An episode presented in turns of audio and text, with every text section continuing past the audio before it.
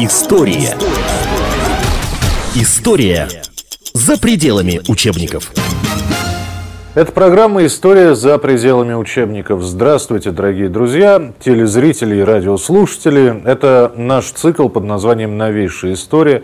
С одной стороны, у современной России всего лишь 21 год э, с момента основания, с момента 91 года прошло, а событий множество. Эти события мы пробуем рассказать с позиции может быть, освещение каких-то фактов, о которых вы не знали. У нас сегодня в гостях Сергей Борисович Станкевич, историк, политолог, советник Бориса Николаевича Ельцина в прошлом.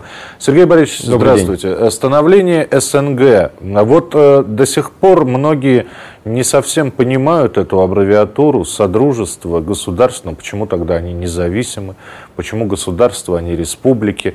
Начинать надо, наверное, с Беловежского соглашения, как раз, которое послужило причиной развала Советского Союза, и, собственно говоря, именно там, в документе, впервые была произнесена эта фраза, эта аббревиатура СНГ, Союз независимых, Содружество независимых государств. Ну, совершенно верно, именно в Беловежье это слово прозвучало. Это была версия 3.0, э, призванная заменить э, Советский Союз. Э, первая версия потерпела крушение нового союза, потерпела крушение в августе 1991 года после путча, и 9 республик не смогли тогда создать новый союз. Э, вторая версия, которую пытался продвинуть Михаил Сергеевич Горбачев после августа 1991 года, состояла уже из семи республик, и это была попытка создать конфедерацию. Э, эта попытка э, тоже зашла в тупик, и в конце концов возникла третья версия, беловежская. Борис Николаевич Ельцин встретился с президентами, с президентом Украины, Кравчуком, Леонидом Кравчуком и э, с эм, э, тогда председателем Верховного Совета Белоруссии Станиславом Шушкевичем на территории Белоруссии в Беловежской пуще в Вискулях. И там они составили два, ну, несколько документов, но важнейших среди них было два. Первое – это признание о том, что Советский Союз прекратил свое существование – так называемая э, Беловежская декларация. А э, второй документ как раз и э, провозглашал создание Содружества независимых государств как замену прежнему Союзу.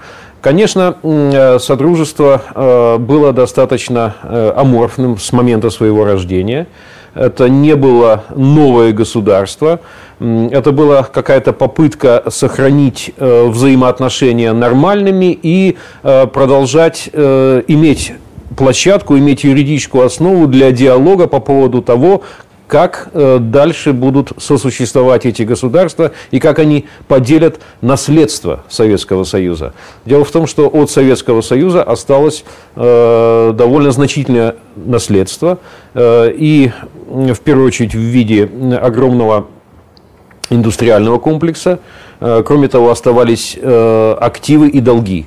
И, э, кроме того, еще оставалась и очень больная проблема, это проблема границ, которые до сих пор носили административный характер, а теперь э, должны носить э, международно-правовой и межгосударственный характер. Вот все эти вопросы нужно было решать, и для этого, собственно, как э, позже многие комментаторы стали это называть, для цивилизованного развода, и э, было создано СНГ. На мой взгляд, это не было только формой цивилизованного развода, хотя вот все эти больные проблемы, конечно, надо было решать, а это все-таки была некая э, такая, э, некий плацдарм, который хотелось оставить на будущее, имея в виду, что с этой минимальной точки, то есть дальше просто разойтись и вообще не разговаривать, чтобы хотя бы какую-то минимальную точку общую оставить, от которой можно было куда-то вырастать и э, наращивать объем общих каких-то обязательств и отношений, и все-таки выстроить какое-то более тесное, эм, э, э, более тесное, может быть, и государственное образование. Но вот точка-то все равно получилась минимальная. Из 15, из 14 союзных республик две изначально вошли в состав СНГ, и, э, ну, три. Три, да, три. фактически три, да. Э, где были остальные 12, не совсем. И, э, ну хорошо, да, можно было бы Ну, это была не последняя точка. Следующая была встреча в Алмате, где, собственно, и оформили э, потом уже э, СНГ. Я понимаю, да, но тем не менее, э, почему так важно было это СНГ? Ведь э, отделившиеся прибалтийские республики да, не стали входить, они четко определили свои территориальные границы международные, да, четко там Россия, здесь мы. И при этом никаких документов, связывающих между собой Российскую уже Федерацию и прибалтийские, бывшие прибалтийские республики, не потребовались. Все было в порядке. Очень быстро была там введена национальная валюта. Э, очень быстро э, там были приняты э, на местном уровне законы. Для Беларуси и Украины понадобился СНГ. И опять же, можно вспомнить по документам после развала Советского Союза Российская Федерация объявила себя правоприемницей, да? То есть все долги Советского Союза... Не совсем так. Э, ну, во-первых, э, конечно, Прибалтика всегда была таким э, на особом положении, это всегда был такой отрезанный ломоть. Эти республики только и ждали первой возможности, чтобы отделиться. И э, здесь была одна очень больная проблема, нерешенная до сих пор. Это эм, э, очень большое русскоязычное население, Статус которое там осталось да. и которое, к сожалению, не обрело э, статус граждан новых государств. Только Литва пошла на то, о чем мы заранее договаривались, это так называемый нулевой вариант по гражданству. То есть все, кто был на момент провозглашения э, независимости Литвой на ее территории проживал постоянно, все получили гражданство. Такой нулевой вариант мы ожидали и от Эстонии, и от Латвии, но, к сожалению, не дождались, и эта проблема до сих пор остается болезненной в наших отношениях.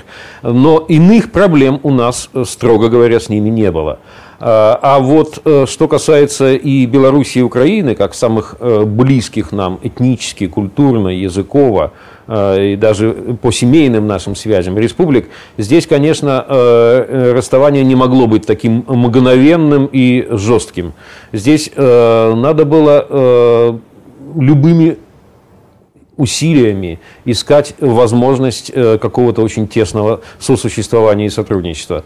Ну и Позднее, так сказать, достаточно активно э, участвовал в строительстве СНГ э, Казахстан. И, надо сказать добрые слова в адрес Нурсултана Абишевича Назарбаева, э, который э, всегда э, выступал за такие интеграционные какие-то э, проекты и инициативы на э, постсоветском пространстве.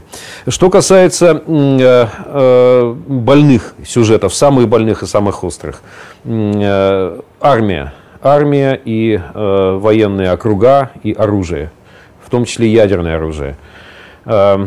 Значит, э, все республики, объявившие независимость, э, стали как бы провозглашать создание собственных армий и призвали военнослужащих присягать новым государствам. Очень болезненно это происходило на э, территории Украины. Там возникали конфликты, в том числе и опасные конфликты. И один из самых опасных касался, конечно, ядерного оружия. Слава богу, путем очень Э, интенсивных переговоров и э, многих усилий, многочисленных дипломатических усилий удалось договориться о том, что Украина будет э, безъядерным государством и вывести оттуда не только все боезаряды ядерные, но и средства их доставки, в частности стратегическую авиацию дальнего действия. Хотя даже вот по поводу авиации уже а, были некоторые конфликты, и часть самолетов просто уже на грани фола оттуда вырывалась. Еще более конфликтная ситуация была по Черноморскому флоту в Крыму. Но она и осталась более, не ну, более-менее сейчас она У, все-таки... Углы сглажены, но ситуация... Углы сглажены, есть договорная база. А тогда же не было договорной базы. И до последнего момента э, шли, прямо скажем, такие э, э, баталии и жесткое очень противостояние по поводу э, будущего Черноморского флота. Был самозахват целого ряда объектов, принадлежащих Черноморскому флоту, где просто был на грани уже была ситуация, на грани вооруженного конфликта. И э, тоже, э, слава богу, все-таки э, обошлось. Э, очень активная была дипломатия, интенсивные переговоры, э, полеты туда и обратно. И э, все-таки э, и командующий Черноморским флотом от России Касатонов тогда э, замечательно выдержал это напряжение. И э, в итоге удалось стабилизировать ситуацию по Черноморскому флоту тоже. Не без потерь, но все-таки удалось. История за пределами учебников. Я напомню, у нас Сергей Станкевич сегодня э, в гостях, и он ведет цикл программ «Новейшая история». Э, Сергей Борисович, здесь возникает вопрос. У нас в стране почему-то так происходит всегда. Сначала принимается какое-то решение, а потом э, вдруг мы понимаем, что до горизонта, проблем до горизонта. Ну что, нельзя было подписать это соглашение об э, создании СНГ, сделать его временно закрытым, и далее там уже начинать выводить потихонечку собственную технику и так далее, да? Нет, э, вот было огромное количество, вы правильно сказали, в армии конфликтные ситуации, в том числе э, и Украина, и Белоруссия тут же попытались внести свою форму, да, но не с российским же герб, э, гербом на кокарде э, шагать, милиционеры и прочее, прочее, прочее. И вот такое ощущение, что вот это вот решение о создании СНГ, оно, оно так спонтанно родилось, всем понравилось, быстро подписали, а о проблемах подумали потом. Это сложный сюжет вообще с э, Беловежским соглашением. Откровенно говоря, я был э, против. Я э, в качестве политического советника Ельцина э, настаивал на том, чтобы с маниакальным упорством, несмотря ни на что, пусть нас проклинают, пусть нас призывают, пусть нас, что бы ни делали, и что бы ни провозглашали наши соседи, надо с маниакальным упорством настаивать на том, что союз существует, и что надо только найти для него какую-то новую правовую форму. Эм, э, ну, к сожалению, так сказать, эта линия не возобладала.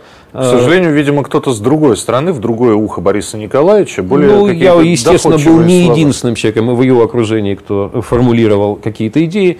Э, поэтому все-таки меня, кстати, э, по этому поводу и не взяли эм, в Беловежскую пущу. Вылетела туда другая команда.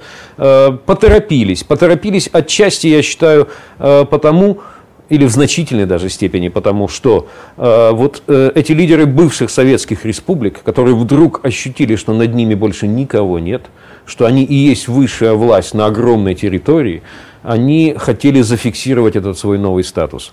Э, каждому э, лидеру тогдашней республики очень хотелось, э, наконец, стать главным, наконец решать самому и, наконец, приступить к формированию э, какого-то собственного государства. Я бы сказал, э, вот просто это, утвердить вот это статус, а закреп, закрепить и объявить о нем во всеуслышание. Абсолютно верно. Закрепить и приступить к строительству государства э, во, э, во главе с собой со всеми атрибутами, э, с международным признанием, э, с э, правительственными самолетами, с межгосударственными визитами, со всей этой атрибутикой власти очень хотелось ускорить вот этот вот процесс. Психологически можно как бы, так сказать, представить себе это, но э, думаю, что здесь это была историческая ошибка с их стороны, но сейчас можно об этом рассуждать уже знаете, так, с, э, только с понятной ностальгией. А не э, было, Поезд не, ушел. Не было такой растерянности у азиатских союзных республик бывших, э, я уже не Казахстан, а имею в виду Таджикистан, Узбекистан, Туркмению, Киргизию, которые, в принципе, всегда были дотационными регионами. А некоторые, э, граничащие с Афганистаном, да, стали перебиваться, у них не было другого выхода наркотрафиком. Да? И и они-то оказались в полной растерянности. Кстати, этнические какие-то волнения, в том числе происходили под лозунгами «Вы нас бросили, русские, вы нас бросили, вы от нас отказались, убирайтесь отсюда вон». Это хорошо, когда просто выгоняли, а ведь и резня была. А вот об этом не думали, и об этом знали? Было ли понимание, что делать с остальными неопределившимися, которые никак суют, они и в, им и в Союзе хорошо, Но э, а нужно, нужна ли им независимость, у них никто не спросил. Ну, во-первых, уже в Беловежской декларации содержался призыв ко всем бывшим республикам Союза, даже включая прибалтийские, э, немедленно рассмотреть вопрос о возможности присоединения. Это же было подтверждено э, дипломатическими нотами, направленными от имени России в адрес всех лидеров государств. Персональные ноты поступили с предложением немедленно начать переговоры в любом месте, в любое время да, я прошу об прощения, условиях соединения. Давайте, давайте сразу скажем, что в 1991 году, на момент подписания Беловежских соглашений, да, некоторые лидеры действительно были в республиках. Эм, далеко ходить не надо, можно а, там вот, вот Кравчука вспомнили, а, вспомнили представителя Беларуси, но во всем остальном, в других республиках, опять же, я Прибалтику не беру, были члены Политбюро, да, были станов... партийные становленцы. И не совсем понятно, а на кого страну оставили? Республику, да, а, а ныне ставшую страной, это уже Туркмению.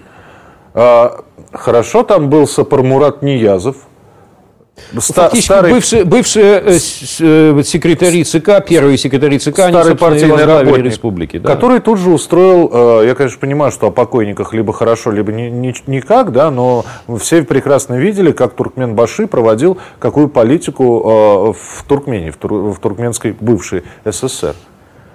Ну, первое это время как раз там все было э, спокойно и нормально. Единственное, что Туркмения провозгласила э, нейтралитет принципиальный и всегда настаивала на своем особом статусе э, в составе СНГ с учетом вот ее нейтралитета. То есть не во всех встречах глав государств, членов СНГ участвовала и всегда так немножко на особицу себя держала, видимо, считая, что огромный нефтегазовый потенциал дает возможность для абсолютно самостоятельного существования.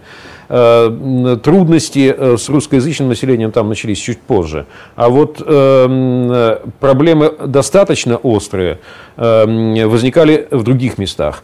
Ну, во-первых, вспомню два вооруженных конфликта того времени, где прямо применялась армия. Это Грузия, конфликт в Абхазии и э, Южной Осетии. Ведь все начиналось тогда, напомню.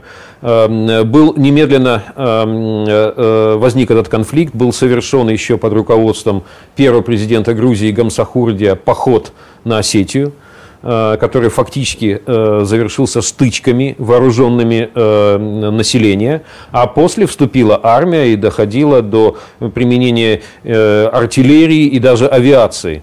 И дальше вынуждена была вмешаться российская армия сначала, Потом начались переговоры, и э, э, все-таки я хочу напомнить, нам удалось сначала в 1992 году остановить войну в Осетии, Э, потом договориться с Шеварнадзе, который тогда э, уже возглавлял после Гамсахурдия, возглавлял, возглавил Грузию.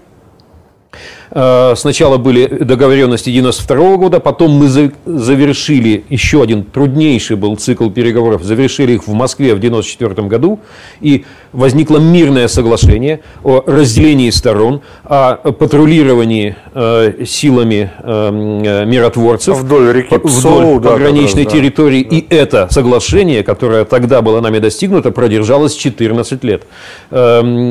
Эм, Жаль, что э, оно потом было нарушено, как вы знаете, были позже события, которые возобновили конфликт. А тогда удалось, вот все было на, на той же границе, но все-таки удалось удержать э, э, от полномасштабной гражданской войны ситуацию и установить более-менее прочное такое вот э, перемирие, скажем так.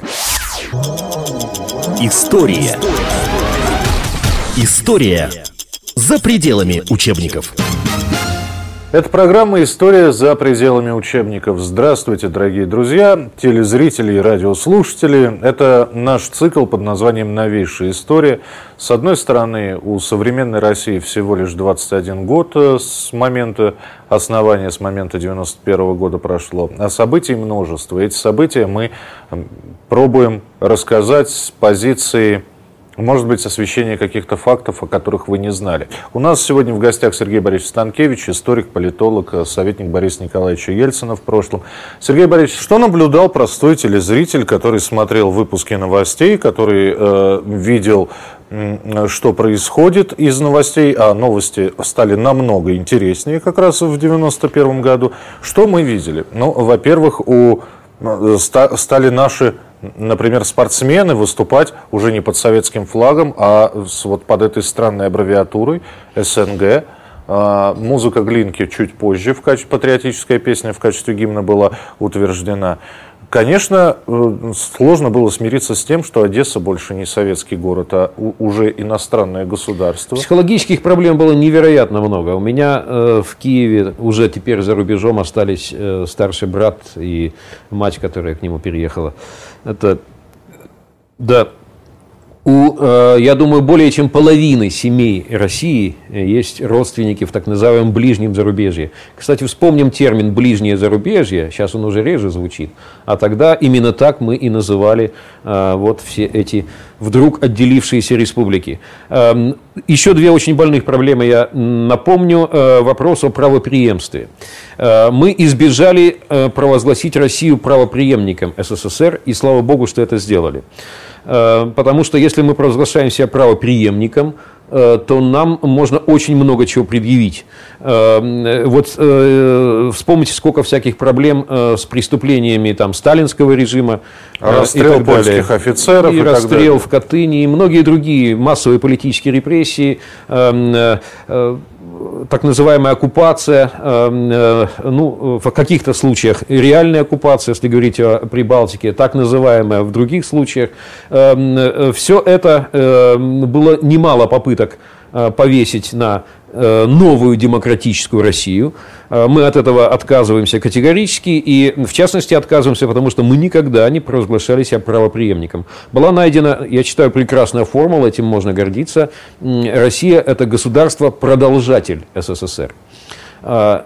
Нет однозначной юридической трактовки, но э, это означает, что мы избирательно какие-то вещи продолжаем, а какие-то э, не продолжаем. Знаете, это похоже на «кому я должен, всем прощаю», а долги у России были... Нет, вот по долгам было отдельное соглашение. Значит, э, было достигнуто соглашение со всеми республиками на сегодняшний день, кроме Украины, о том, что на Россию на Россию будут повешены и э, долги все бывшего СССР, и все активы. Э, имеются в виду, естественно, э, активы, находящиеся на территории России и за рубежом. Это кто же такой щедрый жест? Э, на самом деле это было единственное разумное решение, потому что если бы этого решения не было, мы вступили бы в свалку, в переговоры, и все кредиторы немедленно потребовали бы незамедлительного возврата. Когда они видят, что наследника по долгам нет, они требуют немедленного возврата, а это что означает? Арест всех счетов, аресты всех активов, где бы они ни находились. Снова вскрывали бы алмазный фонд и торговали бы... И, и, и полный кошмар и караул. То есть потеряли бы гораздо больше. Э, все было тщательно просчитано, все было прикинуто. Э, сидели специалисты лучшие, которые были тогда мобилизованы. Мы прикинули, что это самый лучший нулевой вариант по долгам и по активам. Э, который был фактически поддержан всеми республиками. Тут же ситуация э, успокоилась с кредиторами. Э, тут же мы подписали реструктуризацию всех долгов. Все отложили на потом. Что-то, к сожалению, мало было списано, можно было больше списать. Тут, ну, я не буду даже вдаваться в эти ошибки, но власть допускала некоторые дипломатические ошибки. Можно было больше долгов списать бывшего Союза. Но, тем не менее, долговая ситуация была урегулирована. Кроме того, мы сохранили за России, естественно, место в Совете Безопасности ООН, что сейчас очень важно. Мы видим это практически каждый год, насколько это важно. И, соответственно, все обязательства международно-правовые, в том числе обязательства по ключевым договорам, связанным с ограничением стратегических вооружений, с нераспространением ядерного оружия, э, что э, также было тогда крайне важно. Вот это все удалось эм, э, стабилизировать. Еще раз говорю, что э, путем практически круглосуточной работы и огромного объема дипломатических усилий. Приходилось ли кого-нибудь в СНГ настойчиво приглашать? Или все было на добровольной все-таки основе? Хотите, приходите, не хотите, не надо. Или все-таки, опять же, все путем переговоров, может быть, давление на какие-то болезненные точки? Э, откровенно говоря, был один э, рычаг, который заставлял э, всех прислушиваться. И этим рычагом, вы удивитесь, был рубль. Напомню, что первое время ну, практически все республики, за редчайшими исключениями, пользовались российским рублем. Россия была эмиссионным центром. И Кроме того, естественно, и э, наличные э, рубли тоже находились в составе России, и фабрика Гознака была на территории России. Э, э, каждой республике нужно платить ежедневно. Нужно платить пенсионерам, нужно платить военным, нужно платить там, милиции или полиции, как вы ее не назовите, вот, пожарным э, госслужащим и так далее, и э, платить э, наличными рублями. И э, все те, кто хотел по этому поводу договариваться с Россией, все, конечно, э, э, в том числе и вступали в переговоры по поводу СНГ, поскольку иначе о чем было разговаривать. Вот это, с одной стороны, рубль как бы сплачивал на какое-то время, а с другой стороны, это была колоссальная финансовая бомба. Напомню, что 92 год инфляция составляла тысячи процентов тысячи. Во многом еще и из-за того, что центральные банки тех республик, которые оставались в рублевой зоне, они не могли имитировать наличные рубли, да, но они э, продолжали кредитную экспансию. То есть они выдавали кредиты в рублях в электронном виде, и все это могло путем там сложных цепочек каких-то доходить до России и предъявляться здесь к тем или иным активам. И, э, естественно, с учетом того, что разрасталась эта рублевая масса, фиктивная, ничем не обеспеченная, это был кошмар и ужас. Все продукты сметались с прилавка, все товары более-менее какие-то, э, имевшие ценность, сметались с прилавков. Э, и, конечно, ни о каком планировании какой-либо государственной политики или какого-либо государственного бюджета речь не могла идти. Поэтому, с одной стороны, нужно было зафиксировать все-таки наши взаимоотношения в рамках СНГ, а с другой стороны, как говорил Гайдар, нам нужен рублевый суверенитет. Нам нужно избавиться от неконтролируемых автономных центров, которые могли имитировать рубли абсолютно бесконтрольно. То же самое это было и сделано в итоге каждая из республик ввела собственную валюту, и э, возникла некая стабилизация к концу 92 года и к началу 93 но, увы, дорогой ценой, ценой инфляции в тысячи процентов. Ну, до 93-го и до кризиса 93-го года мы обязательно дойдем. И все-таки, если сейчас посмотреть, сейчас все больше в современной России говорится о таможенном союзе, говорится о союзном государстве, если по отношению к Беларуси, говорится о Евразесе, например, и так далее и тому подобное. А аббревиатура СНГ встречается все реже и реже. Ну, по крайней мере, в 90-х она повторялась чуть ли не каждый день. И все-таки это вот такая структура, по-вашему, она была необходима? Или все-таки можно было придумать, все, подумав, посидев, не делая ничего с кондачка, может быть, придумать систему, по которой живут Соединенные Штаты Америки? У каждого штата свой закон, но это как бы единое государство. Или все-таки ничего лучше СНГ придумать было нельзя? Мы упустили гораздо лучший шанс в августе 1991 года. Это был замечательный шанс, я считаю. Э, к сожалению, дальше это была уже просто операция по спасению. Спасти хотя бы что-то. Э, поэтому, исходя из логики спасти хотя бы что-то, СНГ себя оправдал абсолютно. Мы э, не допустили самого худшего, мы не устроили полномасштабную бойню и не скатились в югославский вариант. Э, вот это самое главное.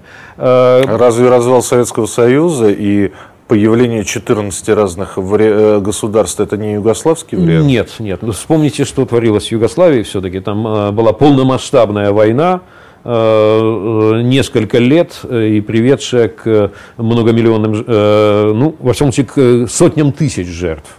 Подобной участи, к счастью, мы тогда избежали, э, и э, мы э, научились договариваться в новом статусе. Это можно уподобить вполне семейному такому образу, образу семьи, когда супруги разводятся, все-таки э, какой-то период э, каждый друг друга подозревает, буквально любое действие тут же воспринимается эмоционально и в штыки, тогда любое действие России, э, конечно, тут же воспринималось с подозрением, что это опять какой-то э, имперский синдром, какая-то попытка натянуть дело на себя, какая-то попытка кого-то нагнуть, э, сделать младшим или старшим братом. И вот этот эффект, я называю это эффект раненого сознания, вот это гипер реакция, сверхреакция на все, что исходит из России, из Москвы, иногда даже искусственно надутая реакция, это надо было пережить спокойно, стиснув зубы. То есть кидаться в обмен э, оскорблениями, э, надувать щеки, э, бряцать оружием было абсолютно бесполезно. Вот стиснуть зубы и перетерпеть надо было. И в то же время любую возможность для разумного диалога использовать. Чем мы, собственно, и занимались.